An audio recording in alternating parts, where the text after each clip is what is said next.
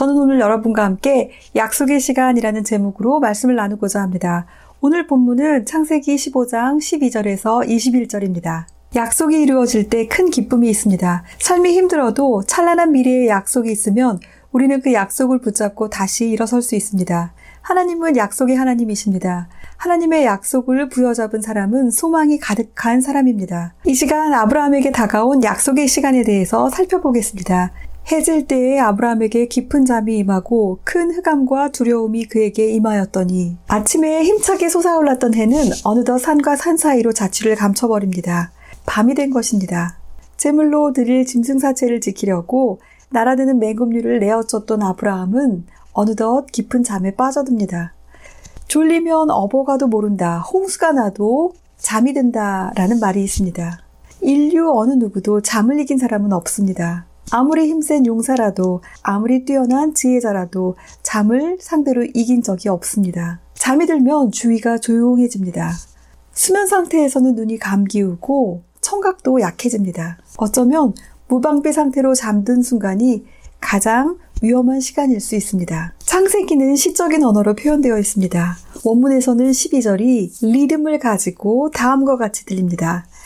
해가 들어가고 깊은 잠이 아브라함 위에 들이우니 보라 그에게 덮치는 두려움과 큰 어둠을 하나님의 나타나심은 어쩌면 우리에게 굉장히 두려운 일입니다. 하나님의 나타나심과 함께 나오는 말씀에는 무엇인가 앞으로 일어날 일에 대해 중요한 설명을 해주고 있습니다. 야외께서 아브라함에게 이르시되 너는 반드시 알라 내 자손이 이방에서 객이 되며 그들을 섬기겠고 그들은 400년 동안 내 자손을 괴롭히리니 이집트 종살이가 정착자들의 관점에서 묘사되고 있습니다. 떠돌이 이방인들이 그들이 소유하지 않은 땅에서 노예로 압제를 당한다. 그것도 400년 동안이나. 아브라함에게 게시된 말씀은 앞으로의 역사와 그 의미를 미리 말해주는 예언이었습니다. 하나님의 말씀 시작에 나오는 야도와 테다 이것은 강조하는 표현으로 너는 반드시 알지니 라는 말입니다. 여기서 아브라함은 무엇을 꼭 알아야 했을까요? 하나님은 왜 그렇게도 마치 선생님이 학생들에게 자, 잘 들어봐. 이건 꼭 시험에 나온다. 밑줄 쫙 하듯이 강조하고 계실까요? 그것은 하나님의 계시가 미래를 여는 열쇠와 같이 중요한 역할을 하기 때문입니다. 오늘 본문에서 나타난 하나님의 약속의 시간은 놀랍게도 깊은 어두움과 두려움이 뒤덮인 밤. 바로 아브라함이 잠든 시간이었습니다. 그때 아브라함은 역사 가운데 하나님께서 어떻게 일하실지 설명을 듣게 됩니다. 제가 독일에 있었을 때 제 친구가 논문을 쓰다가 갑자기 결론 부분에서 막혔습니다. 친구는 인자이신 예수님이라는 주제로 논문을 쓰고 있었는데 어, 정말 정말 간절하게 예수님이 나타나셔서 나에게 설명을 해주셨으면 얼마나 좋을까라는 생각을 했다고 합니다.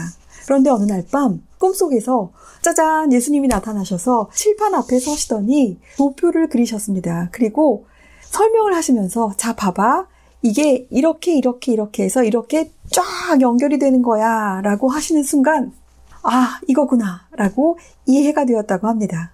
새벽같이 눈을 뜬 친구는 책상에 앉아서 종이를 펼쳐놓고 무엇인가 그림을 그리고 글을 적기 시작했습니다. 그리고 날이 더 밝자 얼른 도서관으로 향했습니다. 그렇게 하여 논문을 완성할 수 있었다고 간증을 하던 이야기가 생각납니다. 아브라함에게 나타나 역사를 설명해 주시는 하나님은 내가 앞으로 너의 자손, 즉 이스라엘을 괴롭히는 압제자들을 심판할 거고, 그리고 내가 다른 한편으로 가나안 거민들을 그들의 범죄함으로 인해서 멸망시킬 거야 라고 하십니다. 이 두 형벌을 통하여서 하나님께서는 그분의 의로우심과 온 세상을 다스리는 통치자로서의 면모를 나타내고 계십니다. 그들이 섬기는 나라를 내가 징벌할지며 그 후에 내 자손이 큰 재물을 이끌고 나오리라. 원문에서는 나는 그들이 섬기는 민족을 심판하는 자로다. 그 후에 그들은 큰 재물을 가지고 나오리라. 그들이 많은 재물을 가지고 나오게 된다는 점은 이집트에서의 그들의 고난에 대한 작은 대가일 것입니다.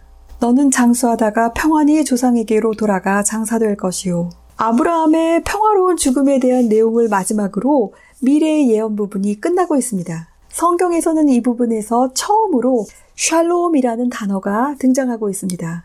샬롬은 히브리어로 평화, 평안을 의미하는 말로 인사로도 쓰이고 있습니다. 그런데 성경 최초로 나오는 샬롬이 왜 죽음과 연결되어 나오고 있을까요?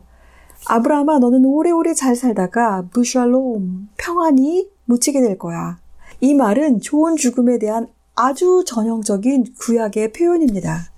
나쁜 죽음은 생명으로부터 끊어져서 그 영역에서 쫓겨나는 것입니다. 자신의 생명을 풍성하게 다 채우고 기력이 다하여서 자연스럽게 죽는 경우 평화로운 죽음이다 라고 말합니다. 사는 날을 온전히 다 채운 사람은 죽음이 그의 생명의 행복을 빼앗아가지 못합니다. 게다가 그의 앞서 땅으로 돌아간 아비, 조상들과 함께 있게 되는 것은 장사될 수 있다는 말입니다. 하지만 전쟁 중에 전사하거나 살해를 당한 경우에는 종종 들짐승이나 새들에게 먹히거나 시체를 찾을 수 없어 제대로 땅에 묻히지 못하곤 합니다. 이것은 나쁜 죽음입니다. 좋은 죽음과 나쁜 죽음의 차이는 샬롬이 있느냐 없느냐에 따라 결정됩니다. 눈을 감는 순간 평안 가운데서 잠들 수 있는가? 구주 예수님을 눈앞에 목도하고 그 부드러운 음성을 듣게 되는 순간은 어쩌면 깊은 어둠과 두려움이 있는 세상의 고통과 수고로 인해 다음날 눈을 뜨고 싶지 않는 순간일지도 모릅니다. 주의 품 안에서 모든 세상쯤을 내려놓고 마침내 쉴 수 있게 되었을 때에 우리는 샬롬 가운데 있는 것입니다. 그리스도께서 우리를 위해 대신 지신 십자가로 인해 우리는 광풍처럼 몰아치는 폭풍 가운데서도 평안할 수 있습니다. 예수님 안에 머물 때 그분의 샬롬이 가장 큰 절망인 죽음조차 생명으로 바꾸어 주시기 때문입니다. 내 자손은 4대 만에 이 땅으로 돌아오리니 이는 아모리 족속의 죄악이 아직 가득 차지 아니함이니라 하시더니 4대 만에라는 말은 앞서 400년 만에라는 말과 비교가 되지 않습니다. 하나님의 역사적 계획 속에서의 4대는 긴 시간을 의미하는 것일까요? 약속이 이루어지는데 왜 그렇게 오랜 시간이 걸리게 되는 것일까요? 그 대답은 아브라함에게 계시된 하나님의 역사 계획 안에 있습니다. 이 계획하심이 충만함에 이를 때까지 무려 400년이라는 긴 기다림의 시간이 확정되었다는 것입니다. 때로 우리에게 하나님의 언약과 성취 사이의 거리가 너무나 지나치게 멀고 길고 어렵게 느껴지기도 합니다. 해가 져서 어두울 때 연기나는 화로가 보이며 타는 횃불이 쪼갠 고기 사이로 지나가더라. 역시 이 부분도 시적인 언어로 나타나고 있습니다. 해가 지고 두터운 어두움이 임하니 보라 연기 나는 화로를 그리고 타는 횃불이 여기 희생제물들 사이로 지나갔도다. 어떤 인간도 하나님을 직접 볼 수는 없기 때문에 어둠은 어쩌면 꼭 필요한 전제 조건입니다. 어둠 속에서 보이는 것은 불과 연기, 그러니까 단지 하나님을 표현하는 간접적인 표시뿐이었습니다. 불과 연기는 특히 신의 산에서 나타난 신의 현현을 떠오르게 합니다. 그때에도 하나님은 이스라엘 백성에게 나타나셔서 불과 연기 가운데 계명을 주셨습니다. 사람들이 맹세를 할 때에는 맹세하는 당사자들 사이에 서로 약속을 합니다. 마리를 비롯하여 이스라엘의 여러 지역에서 두 당사자가 죽어서 쪼개놓은 재물 사이로 걸어가는 의식을 행하곤 하였습니다. 둘 중에 만일 누군가가 맹세를 어기면 그 자신도 저 죽은 짐승처럼 될 것이다 라는 것을 의미하였습니다. 그런데 이상하게도 창세기 15장에서는 이 맹세의식이 단지 하나님에게만 전가되고 있습니다. 하나님만이 재물들 사이로 지나가고 있기 때문입니다. 이것은 평소 이스라엘이 하나님에 대하여서 가지고 있는 태도에서 바라볼 때 굉장히 불경스럽고 또한 굉장히 부담스러운 내용입니다. 감히 하나님을 죽은 짐승에 비유하다니, 그리고 그것을 놓고 맹세서약까지 하다니, 받아들이기 힘든 상황, 아니 상상조차 힘든 일입니다. 그럼에도 불구하고 하나님께서는 아브라함에게 스스로 약속하시고 이 약속을 반드시 지켜내시겠다고 홀로 스스로 맹세하고 계신 것입니다.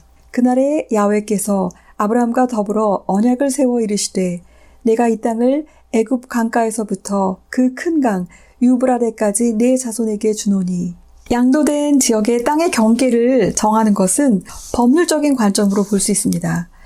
이집트 강가에서부터 유프라테스 강까지 내가 내 자손에게 이 땅을 주었노니 본문에서는 내가 앞으로 미래에 줄 것이다 라는 미래형이 아니라 주었다라는 완료형으로 나오고 있습니다. 여러분과 맺은 하나님의 언약은 먼 미래의 일이 아닙니다. 그것은 이미 하나님께서 이루어 놓으신 일, 바로 완성된 일입니다. 하나님의 구원은 이와 같이 우리가 노력해서 이루어야 할 먼 미래 언젠가 겨우겨우 얻어지는 것이 아닙니다. 우리의 수고나 공로가 필요 없이 오직 하나님 편에서 완성하셔서 우리에게 은혜로 주시는 선물인 것입니다. 우리 하나님께서는 우리에게 주고자 하시는 것이 있습니다. 천국을 우리에게 주어 소유 삼게 하시려고 우리를 세상 가운데서 끌어내시는 것입니다. 그것을 약속하시고 홀로 맹세하시며 그 아들 예수님을 친히 제물로 삼아 십자가를 지게 하시기까지 그 약속을 완성해 내셨습니다. 곧 겐 족속과 그니스 족속과 갓몬 족속과 헷 족속과 브리스 족속과 르바 족속과 아모리 족속과 가나안 족속과 기르가스 족속과 여부스 족속의 땅이니라 하셨더라. 19절에서 21절에는 정치적인 국경 지역이 어떤 곳인지 지정학적으로 보완되고 있습니다. 여기에는 13개의 민족 이름들이 나옵니다. 그런데 그 규모가 굉장합니다. 창세기 15장은 아브라함의 이야기 가운데 특별히 하나님의 언약과 아브라함의 믿음이 나오는 핵심 부분입니다. 이스라엘의 오랜 기억 속에서 실제로 살아 숨쉬었던 인물 아브라함에 대한 이 기억은 끊이지 않고 새롭게 새롭게 그 의미를 더해가면서 전달되었습니다. 땅에 대한 언약은 너무나도 절실하였고 시간이 지남에 따라 이 땅을 차지하기까지 오랫동안 아브라함에 대한 기억이 자손들 사이에서 지속적으로 들려졌을 것입니다. 언약의 자녀와 언약의 땅, 이 둘은 현재의 위협 속에서도 그 어떤 상황 가운데서도 하나님의 맹세로서 강조되며 그들의 마음 가운데 그들이 이방 땅에서 유랑할 때조차라도 잊혀지지 않았을 것입니다.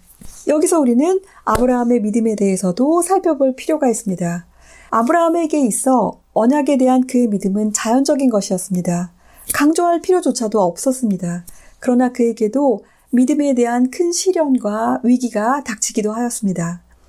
아브라함을 믿음의 조상으로 이상화시켜서 일반적인 인간으로서의 실존을 뛰어넘는 하나님의 언약을 맺은 특별한 인물로서만 바라보는 관점은 구약에서는 전혀 찾아볼 수가 없습니다. 언약을 받는다고 해서 이 사람이 이상적이거나 완벽한 인물로 변하였다는 것을 의미하지는 않습니다. 오히려 그는 단순히 한 인간으로서 하나님 앞에 선 사람이었습니다. 그는 때때로 하나님과 말씨름을 하기도 하고, 때때로 깊은 탄식 가운데 한숨을 쉬기도 하고, 또는 삶의 고난 가운데서 여전히 구원을 약속받은 그러한 사람이었습니다. 환상 중에 어마어마한 계시를 받은 이후에도 아브라함은 여전히 각종 어려움 가운데 잘못된 선택을 하기도 하고 실수를 하기도 하였습니다. 믿음의 사람 아브라함은 스스로 승리한 완벽한 사람이 아니라 오히려 약속을 믿고 겸손히 하나님을 의지한 사람이었습니다. 하나님의 약속이 우리에게 이루어지는 시간은 언제일까요? 그 시간은 우리가 예수님 안에서 하나님의 나라를 누리고 경험하는 시간입니다. 태초부터 하나님께서는 저와 여러분을 하나님의 형상대로 지으시고 축복으로 부르시며 우리 가운데 복음을 이루어 주시길 원하고 계십니다. 하나님의 약속의 시간에 그리스도의 십자가의 평안이 여러분과 함께하며 주의 행하실 놀라운 일들이 여러분과 여러분의 가정과 생활과 자녀 가운데 이루어지게 될 줄 믿습니다. 그가 우리에게 약속하신 것은 이것이니 곧 영원한 생명이니라.